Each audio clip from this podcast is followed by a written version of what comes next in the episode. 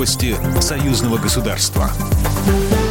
Здравствуйте, в студии Екатерина Шевцова. Президент России Владимир Путин заявил, что ему заранее ничего не было известно о вынужденной посадке самолета в Минске. Об этом он заявил в интервью американскому телеканалу NBC.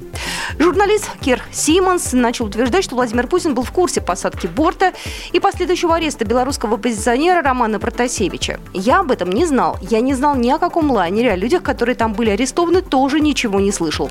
Я рассказывал недавно в одном из разговоров с европейским коллегой, версия господина Лукашенко, о которой он мне рассказывал, заключается в том, что к ним самим поступила информация, что на борту находится взрывное устройство.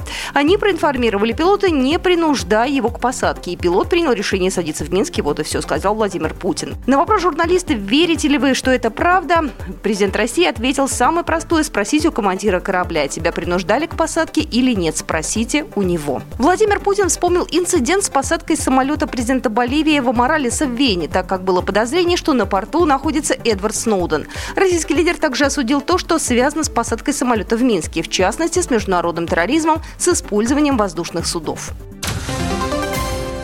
В СНГ хотят ввести единые санитарно-гигиенические стандарты в сфере туризма. В исполнительном комитете СНГ в Минске обсудили ситуацию в сфере туризма. В нем приняли участие представители Армении, Беларуси, Казахстана, Кыргызстана, Молдовы и Узбекистана. Участники заседания признали целесообразным организовать работу по регулярному информированию партнеров о требованиях страны к прохождению лицами, совершающими международные поездки тестирования на COVID-19, либо вакцинации, а также выработке общих подходов к данным процедурам и подтверждению подтверждающим документом, говорится в сообщении. Также было предложено внедрить систему санитарно-гигиенических стандартов в сфере туризма участников СНГ и оценки воздействия пандемии на индустрию. Автомобильный завод планирует нарастить поставки грузовой и пассажирской техники в Санкт-Петербург. Речь об этом шла на встрече с делегацией северной столицы, которая посетила предприятие.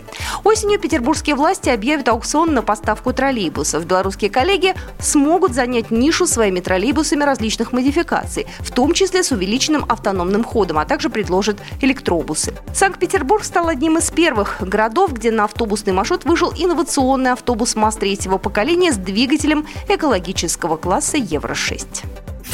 Программа произведена по заказу телерадиовещательной организации Союзного государства. По вопросу размещения рекламы на телеканале «Белрос» звоните по телефону в России 495 637 65 22. В Беларуси плюс 375 44 759 37 76.